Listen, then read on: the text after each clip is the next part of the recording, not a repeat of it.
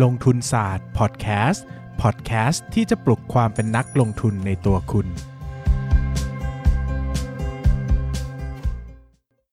สวัสดีครับ ยินดีต้อนรับเข้าสู่รายการลงทุนศาสตร์พอดแคสต์กลับมาอีกแล้วนะครับ วันนี้ก็วิธีการลงทุนในทองคำโดยใช้เงิน 1,000 บาท ว้าวนะครับ หลายคนบอก เฮ้ยพี่ผมอะแม่งแบบชอบ ลงทุนทองคำมากนะ ชอบทองคำรู้สึกโอ้ทองคำเป็นสินทรัพย์ที่ดี อยากจะซื้อเก็บ อยากจะซื้อออมไว้ แต่ไม่มีเงินอะพี่ทำไงดีอะมีเงินเดือนละพันอะทองคำบาทละสองหมื่นผมจะไปซื้อขอซื้อข้อเดียวของทองคำก็ซื้อไม่ได้ใช่ไหมครับ วันนี้เรามีทางออกให้และเป็นทางออกที่ดีและผมชอบมากนะครับมาก่อนอื่นเรามาเล่าคร่าวๆก่อนว่าทองคำคืออะไรนะครับ ทองคำก็คือสินทรัพย์โภคภัณฑ์ประเภทหนึ่งนะครับ ก็เป็นสินทรัพย์ทองเป็นสินทรัพย์โลหะมีค่านะครับ ราคาเนี่ยก็ เขาเรียกว่าอะไรจะแปรปรวนผันแปรไปตามราคาทองคำโลกนะครับ ก็ขึ้นขึ้นลงลงว่าอย่างนั้นนะครับ แต่ ก็เรียกกันได้ว่าทองคำค่อนข้างเป็นเซฟเฮเ e นนะครับก็หมายถึงว่าเวลาที่คนรู้สึกว่าเศรษฐกิจไม่มั่นคง หรือว่าสถานะทางการเงินโลกไม่มั่นคงเนี่ยคนก็จะหนีเอาเงินมาเก็บไว้ในทองคำนะครับทำให้เมื่อไหร่ที่เศรษฐกิจปั่นป่วนมากๆเนี่ยทองคำจะขึ้นเยอะนะครับเช่นช่วง Brexit เนี่ยชัดมากเลยนะครับวันที่โหวต Brexit เสร็จนี้ทองคำขึ้นแบบพุ่งกระฉูดเลยนะครับอย่างปีนี้ทองคำก็ขึ้นมาเป็น 10%นะครับจากเทรดวอลหรือสงครามการค้านะครับดังนั้นใครอยากจะสะสมทองคำเก็บทองคำนะครับ ต้องเข้าใจถึงจุดอ่อนของทองคำให้ดีนะครับ ว่าทองคำไม่เหมือนเงินฝากนะครับ ไม่มีการการันตีให้ว่าจะไม่ขาดทุน ทองคำไม่เหมือนหุ้น นะครับหุ้นถ้ากำไรเติบโตราคามักจะโตแต่ทองแต่ทองคำเนี่ยเขาไม่มีตัว backup ของกำไรสุทธิของกิจการไว้ ไม่มีปันผลนะครับดังนั้นจะหวังว่าในระยะยาวต้องขึ้นแน่ๆ อันนี้ยากนะครับดังนั้นโดยส่วนตัวแล้วไม่แนะนำให้สะสมทองคำไว้เป็นสินทรัพย์ประเภทเดียวนะครับให้ถัวอยู่กับสินทรัพย์อย่างอื่นสัก 10-30%ของพอร์ตการลงทุน ผมว่าโอเคนะครับ แล้วมีพันหนึ่งจะซื้อทองคำยังไงอะพี่ใช่ไหมแบบบาทละสองหมื่นใช่ไหมซื้อครึ่งบาทสองสลึงมันก็เป็นหมื่นแล้วอะอะสลึงเดียวยังห้าพันเลยแล้วหนึ่งพันจะซื้อยังไงนะครับ ผมบอกว่าในประเทศนี้นะครับ ในโลกใบนี้มีนวัตกรรมที่ชื่อว่ากองทุนรวมทองคำ นะครับคือกองทุนรวมที่เปิดระดมทุนจากคนทั่วไปเนี่ยนะครับไปซื้อทองคำแล้วราคาหน่วยลงทุนของทองคำเนี่ยก็จะขึ้นลงไปตามราคาทองคำโลกนะครับดังนั้นเหมือนซื้อทองคำเลยแต่ก็จะมีข้อเสียว่าเราจะไม่มีทองคำเก็บไว้ที่บ้าน จะใส่อวดใครไม่ได้นะครับ แต่เราสามารถทยอยซื้อได้นะครับ เริ่มต้น 1 บาท บางกองก็ซื้อได้แล้วนะครับ ซื้อสะสมไปเรื่อยๆนะครับ หลายคนบอกว่าโห แบบนี้มันก็ไม่สมกับเป็นทองคำสิใช่ไหม ซื้อแบบซื้อเราใส่ไม่ได้จะเป็นทองคำยังไงก็บอกว่างานก็สะสมไปก่อน สะสมไปทีละพันทีละพันทีละพันใช่ไหมครับ ครบสองหมื่นก็ขายกองทุนรวมไปซื้อทองคำจริงมาใส่ก็ได้นะครับ แต่ระหว่างทางเนี่ยเราจะได้ไม่ต้องเสียเวลามาเสียแบบผลตอบแทนที่อาจจะได้ไประหว่างทางนะครับ ก็คือซื้อสะสมไว้เลยนะครับ แล้วก็เป็นการออมด้วยนะครับ คราวนี้นะครับก็ข้อดีของกองทุนทองคำเลยเนี่ยคือมันไม่ต้องเก็บอะ ผมชอบนะครับ ผมไม่ชอบผมไม่ใช่ผมเคยทำผมเคยทำสร้อยคอทองคำหายนะครับพูดละเศร้าบ้านะครับ เกือบแสนนะครับ ก็เลยไม่ค่อยอินกับการเก็บสินทรัพย์พวกนี้เท่าไหร่เพราะรู้สึกว่ามันมีความเสี่ยงนะครับ ก็เก็บไว้ในกองทุนรวมเนี่ยก็สั่งซื้อสั่งขายได้จากมือถือนะครับเงินไม่หายไปไหนนะครับมีข้อดีนะครับแล้วก็ทยอยซื้อไม่ต้องเยอะนะครับ ราคาก็ผันแปรไปตามจริงนะครับสามารถสั่งขายสั่งซื้อได้ง่าย ไม่ต้องไปยืนต่อคิวที่ร้านทองนะครับข้อเสียก็อย่างที่บอกนะครับมันไม่มี physical ให้มันไม่มีทองคำให้เราใส่ได้จริง ๆนะครับ ดังนั้นเนี่ยก็ต้องเป็น ต้องเป็นลักษณะของความชอบด้วยนะครับ ว่าเราชอบทองคำเพราะอะไรนะครับ เราอยากลงทุนในทองคำเพราะว่าลักษณะของความเป็นทองคำที่มันเป็น safe haven หรือว่าเป็นคุณเชื่อว่าทองคำในระยะยาวมันจะดีขึ้นจริง ๆ นะครับ หรือว่าเราอยากซื้อทองคำแบบมาใส่ อันนี้ก็อีกเรื่องนะครับ อันนี้ก็แล้วแต่ว่าเราจะชอบแบบไหนนะครับอ่านะครับ คราวนี้หลายคนบอกว่าเออ สนใจเหมือนกันนะเนี่ย แหมฟังมาก็ดูเข้าที แล้วถ้าจะซื้อซื้อยังไงนะครับ ก็เหมือนเดิมกับกองทุนรวมทุกอย่างเลยครับ ก็ดูชื่อนะครับ แล้วก็สามารถติดต่อที่ธนาคารที่เขาขายก็ได้นะครับ หรือว่าไปติดต่อที่โบรกเกอร์ก็ได้ ที่บลจก็ได้นะครับ ถ้าง่ายสุดอะผมก็แนะนำว่าไปที่ธนาคารที่ชื่อเหมือนกองทุนอะเช่นกองทุนรวมของกสิกรไทยก็ไปกสิกรไทยนะครับ แล้วก็ขอซื้อกับเขานะครับ พวกนี้เนี่ยเวลาซื้อโดยตรงเนี่ยมันจะให้สั่งซื้อสั่งขายผ่านแอปพลิเคชันได้ดีนะครับ เราก็จะได้ติดตามได้ง่ายด้วย แล้วก็สั่งซื้อสั่งขายได้ง่ายตัดบัญชีได้เลยนะครับ แต่ถ้าสนใจจะซื้อหลายกองนะครับ อยากซื้อหลายกองไว้ผสมผสมการจัดพอร์ตเนี่ยผมจะแนะนำเป็นที่ของบลจรวมมากกว่านะครับ หลาย ๆ ที่เนี่ยก็จะสามารถซื้อกองทุนรวมได้หลายบลจเลย มันก็จะง่ายกับเราเวลาบริหารพอร์ตบางทีจะเปลี่ยนข้ามบลจเราก็ไม่จำเป็นที่จะต้องไปเข้าธนาคารหนึ่งออกธนาคารหนึ่งเลยแบบนี้นะครับ คราวนี้มันต้องมียกตัวอย่างใช่ไหมเดี๋ยวไม่ยกตัวอย่างเดี๋ยวไม่เห็นภาพอีกนะครับ ก็คัดมาให้ 3 กองทุนนะครับ โดยเป็นกองทุนรวมทองคำที่ให้ผลตอบแทน 1 ปี ล่าสุดดีที่สุดนะครับ แล้วก็สามารถลงทุนได้โดยเงินไม่ถึง 1,000 บาท บางกองเนี่ยดีกว่านี้นะครับ แต่ต้องใช้เงินขั้นต่ำ5,000 ผมก็เลยข้ามไปก่อน เอาอันที่ตรงคอนเซปที่เราอยากจะคุยกันนะครับ มา นะครับกองแรกชื่อว่า SCB Go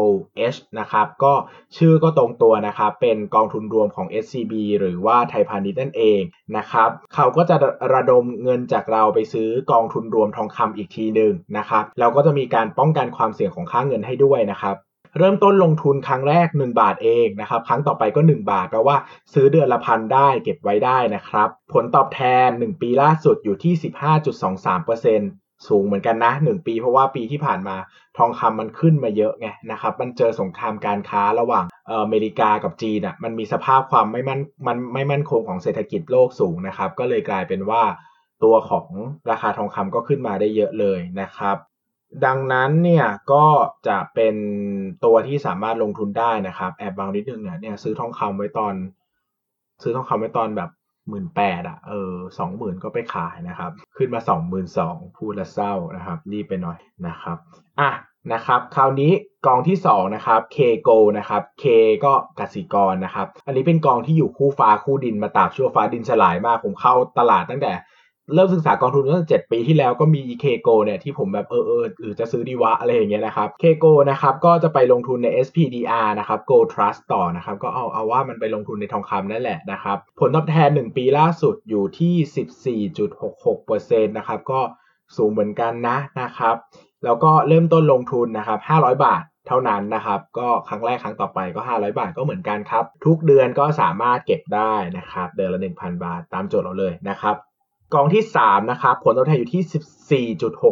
14.64 นะครับ1ปีล่าสุดนะครับ ก็เป็นกองที่ชื่อว่า Tigo Bullion ผมอ่านไม่ผิดใช่ไหมมันอ่านว่าบูเลียนนะมันมันไม่เขียนว่า Billion นี่ Bullion H นะครับ ก็เป็นกองทุนรวมของ ธนชาตินะครับอันนี้เป็นของธนชาติ แล้วก็เน้นการซื้อทองคำแท่งเก็บไว้จริง ๆ เออเก๋เวอร์นะครับก็ไม่ต้องซื้อ ETF ไม่ต้องซื้อกองทุนรวมอะไรต่อ ซื้อทองคำแท่งนี่แหละแล้วก็เก็บไว้เลยนะครับเริ่มต้นพันหนึ่งนะครับก็สามารถลงทุนได้เหมือนกัน นะครับ ก็สรุปอีกครั้งนะครับ มี SCB Go S นะครับ มี K Go นะครับ แล้วก็มี T Go Bullion นะครับ อันนี้ผมไม่ได้สปอนเซอร์นะครับ แต่ก็เลือกมาจากกองทุนรวมทองคำที่มีผลตอบแทน 1 ปีล่าสุดดีที่สุด 3 กอง ที่มีเงื่อนไขว่าสามารถลงทุนได้โดยใช้เงินเดือนละ1,000 บาทนะครับ อะโอเค วันนี้ก็ได้คำตอบแล้วว่าวิธีการลงทุนในทองคำโดนใช้ โดยใช้เงินเดือนละ 1,000 บาท ทำได้ไหมอย่างไรนะครับ ก็สรุปมาให้แล้วใครสนใจนะครับ ย้ำอีกทีว่าผมไม่แนะนำให้ถือทองคำเป็นสินทรัพย์เดี่ยวนะครับ พยายามเอาไว้ถัวความเสี่ยงของเศรษฐกิจดีกว่านะครับ 10ถึง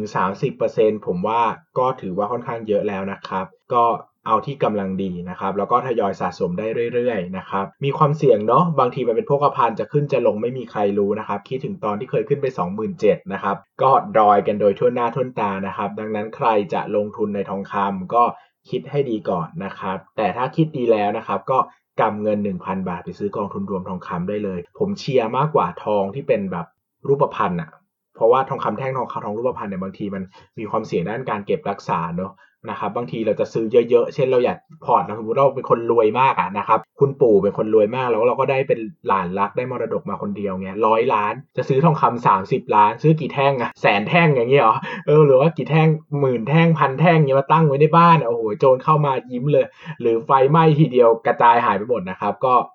ผมก็ยังเชื่อมั่นว่ากองทุนรวมทองคำก็เป็นทางเลือกที่ดีนะครับสำหรับการลงทุนที่ค่อนข้างเยอะหน่อยนะครับแต่ถ้าโอเคซื้อสักบาทเนี่ยบางทีก็ซื้อเป็นเส้นนึงก็ใส่เพลินๆก็ ก็ได้อยู่แต่ระวังโดนกระชากด้วยแล้วกันนะครับ ช่วงนี้ก็ดูแบบมีความสุ่มเสี่ยงเยอะหน่อยนะครับ ลงทุนศาสตร์พอดแคสต์ขอบคุณมากครับ อย่าลืมกดติดตามลงทุนศาสตร์ในช่องทาง podcast player ที่คุณใช้ แล้วกลับมาปลุกความเป็นนักลงทุนกันใหม่ในลงทุนศาสตร์พอดแคสต์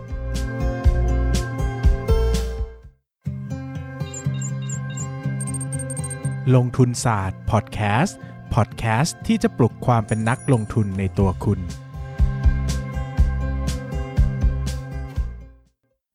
สวัสดีครับ ยินดีต้อนรับเข้าสู่รายการลงทุนศาสตร์พอดแคสต์รายการที่จะชวนทุกคนมาพัฒนาความรู้ด้านการเงินและการลงทุนไปด้วยกันนะครับธีมของเราในช่วงนี้ยังอยู่ที่เรื่องราวของสงครามโลกครั้งที่ 3 และความ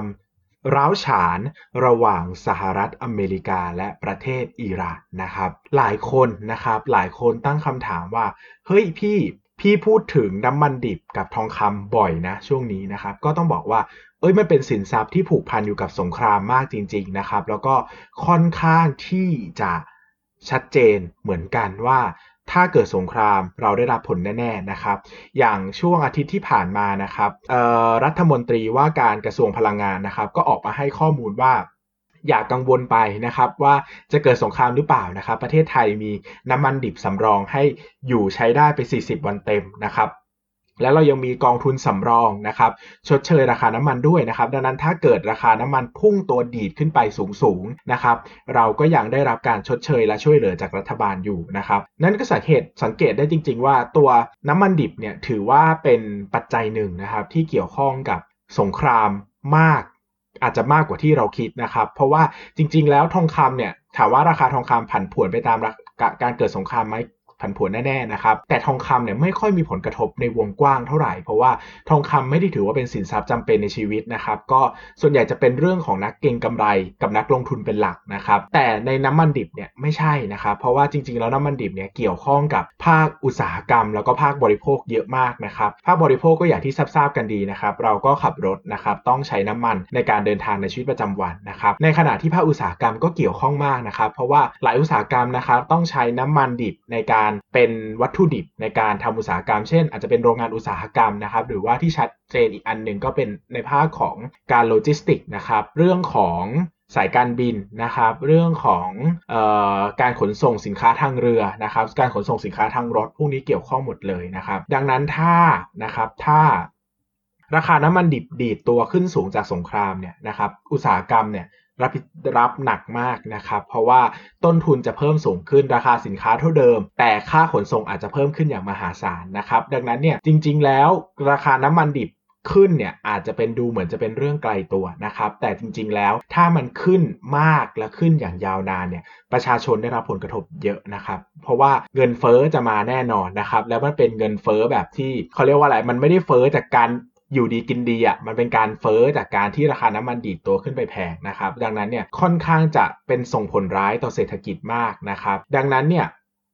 ราคาน้ำมันเนี่ยมีความผูกพันกับสงคราม แล้วก็สภาพเศรษฐกิจมากกว่าที่คิดนะครับ วันนี้เราเลยมาพูดกันถึงหัวข้อหนึ่งที่คิดว่าอาจจะน่าจะเป็นประโยชน์สำหรับใครหลาย ๆ คนที่สนใจเรื่องนี้นะครับ ก็คือวิธีการลงทุนในน้ำมันดิบโดยใช้เงิน 1,000 บาทนะครับ ฟังแบบนี้ก็หลายคนเขาอาจจะตั้งคำถามว่าแล้วเราจะไปลงทุนในน้ำมันดิบทำไมนะครับ หลายคนเนี่ยต้องการถั่วความเสี่ยงนะครับ เช่นเราคิดว่าเฮ้ยหุ้นสินทรัพย์ของเราอะเป็นพอร์ตหุ้นเป็นหลักนะครับ ดังนั้นอะถ้าเกิดสงครามเนี่ยหุ้นน่าจะลงนะครับ เราจะเอาอะไรมาถั่วมันดีว่าถ้าหุ้นลงแล้วยังมีอะไรขึ้นนะครับ สินทรัพย์ที่เลือกได้2อย่างก็ส่วนใหญ่จะเป็นทองคำกับน้ำมันดิบนะครับ แต่นะครับแต่ หลายคนก็บอกว่าจะถือสินทรัพย์ใดสินทรัพย์หนึ่งเยอะๆเลย มันก็ดูมีความเสี่ยงเพราะว่าจริง ๆ ทองคำก็ไม่ได้รับผลกระทบจากสงครามอย่างเดียวเนอะอาจจะได้รับผลกระทบจาก Brexit ด้วยสงครามการค้าด้วยนะครับหรือน้ำมันดิบก็อาจจะไม่ได้รับผลกระทบจากสงครามอย่างเดียว อาจจะได้ผลกระทบจากเรื่อง demand supply ของโลกด้วยนะครับการชะลอตัวของเศรษฐกิจจีนอย่างเงี้ยก็มีผลต่อราคาน้ำมันนะครับดังนั้นพอมาพูดภาพรวมแบบนี้เนี่ยหลายคนก็อยากจะมีการกระจายความเสี่ยงออกไปว่าเอ้ยถ้าเราจะถือน้ำมันดิบแล้วก็ถือ ทองคำเนี่ยนะครับในพอร์ตการลงทุนเพื่อที่จะทำให้เราเนี่ยสามารถกระจายความเสี่ยงออกไปจากสินทรัพย์ ในกลุ่มหุ้นเพียงอย่างเดียวได้เนี่ยทำได้ไหมนะครับคำตอบก็ทำได้นะครับผมเคยพูดไปแล้วเรื่องทองคำว่าการลงทุนในทองคำด้วยเงินเริ่มต้น 1,000 บาทนะครับวันนี้ก็เลยคิดว่าเอ้ยไม่พูดเรื่องน้ำมันดิบก็น่าจะแปลกไปซะหน่อยนะครับก็เลยมาพูดเรื่องของการลงทุนในน้ำมันดิบในด้วยเงินเริ่มต้น 1,000 บาทนะครับ ซึ่งแน่นอนหลายคนน่าจะเดาออกนะครับ วิธีที่เราลงทุนก็คือไปลงทุนในกองทุนรวมที่ลงทุนในน้ำมันดิบทีนะครับ เพราะว่าเราผมไม่แนะนำให้ใครซื้อน้ำมันมาเก็บไว้ที่บ้านเพื่อเก็งกำไรนะครับ เพราะว่าไฟอาจจะไหม้บ้านได้นะครับ ดังนั้นเนี่ยวิธีการที่ดีที่สุดก็คือไปลงทุนในกองทุนรวมนะครับที่ลงทุนในน้ำมันดิบนะครับราคาของเขาก็จะเคลื่อนไหวไปตามราคาน้ำมันนะครับ ขึ้นลงไม่ต่างกันนะครับ คราวนี้นะครับผมก็เลือกกองทุนรวมนะครับ มาให้ 5 กองที่เกี่ยวข้องกับกองทุนรวมน้ำมันดิบนะครับ ซึ่งหลายคนอาจจะ ไม่ได้สนใจนะครับ หลายคนสนใจก็ลองฟังดูนะครับ แล้วก็ลองไปแกะกันดูก็ได้นะครับ เลือกมาให้5กองนะครับ โดยมีเงื่อนไขหลักๆ ก็คือเป็นกองทุนรวมน้ำมันดิบที่ให้ผลตอบแทนดีที่สุดในช่วงเวลา 1 ปีย้อนหลังไปนะครับ แล้วก็ใช้เงินลงทุนเริ่มต้นไม่เกิน 1,000 บาทนะครับ กองที่ดีที่สุดนะครับ ชื่อว่า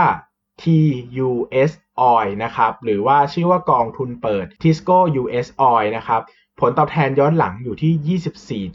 24.41% เยอะมากนะครับ แต่อย่าลืมว่าน้ำมันดิบเป็นโภคภัณฑ์นะครับ บางปีขึ้นแรง บางปีลงแรงนะครับ ไม่เหมือนหุ้นที่พอจะเดาอะไรระยะระยะยาวได้นะครับ น้ำมันดิบค่อนข้างจะผันผวนมากทีเดียวนะครับ ตัวที่2นะครับคือ SCB Oil นะครับ กองทุนเปิดไทยพาณิชย์ออยนะครับ ผลตอบแทนย้อนหลังอยู่ที่ 23.07%ต่อปีนะครับกองทุนที่3นะครับ K Oil นะครับกองทุนเปิด K Oil นะครับ ผลตอบแทนย้อนหลัง 21.33%ต่อปี กองทุนที่ 4 ครับ Tisco Oil กองทุนเปิด Tisco Oil Fund นะครับ 20.46%ต่อปี กองทุนสุดท้ายนะครับ TMB Oil นะครับ กองทุนเปิดทหารไทย Oil Fund อยู่ที่ 15.05%ต่อปีนะครับ อันนี้ผลตอบแทนจะขึ้นอยู่กับการประกันความเสี่ยงเรื่องค่าเงินด้วยนะครับ แล้วก็ขึ้นอยู่กับเขาว่าเขาไปลงทุนในไหนเป็น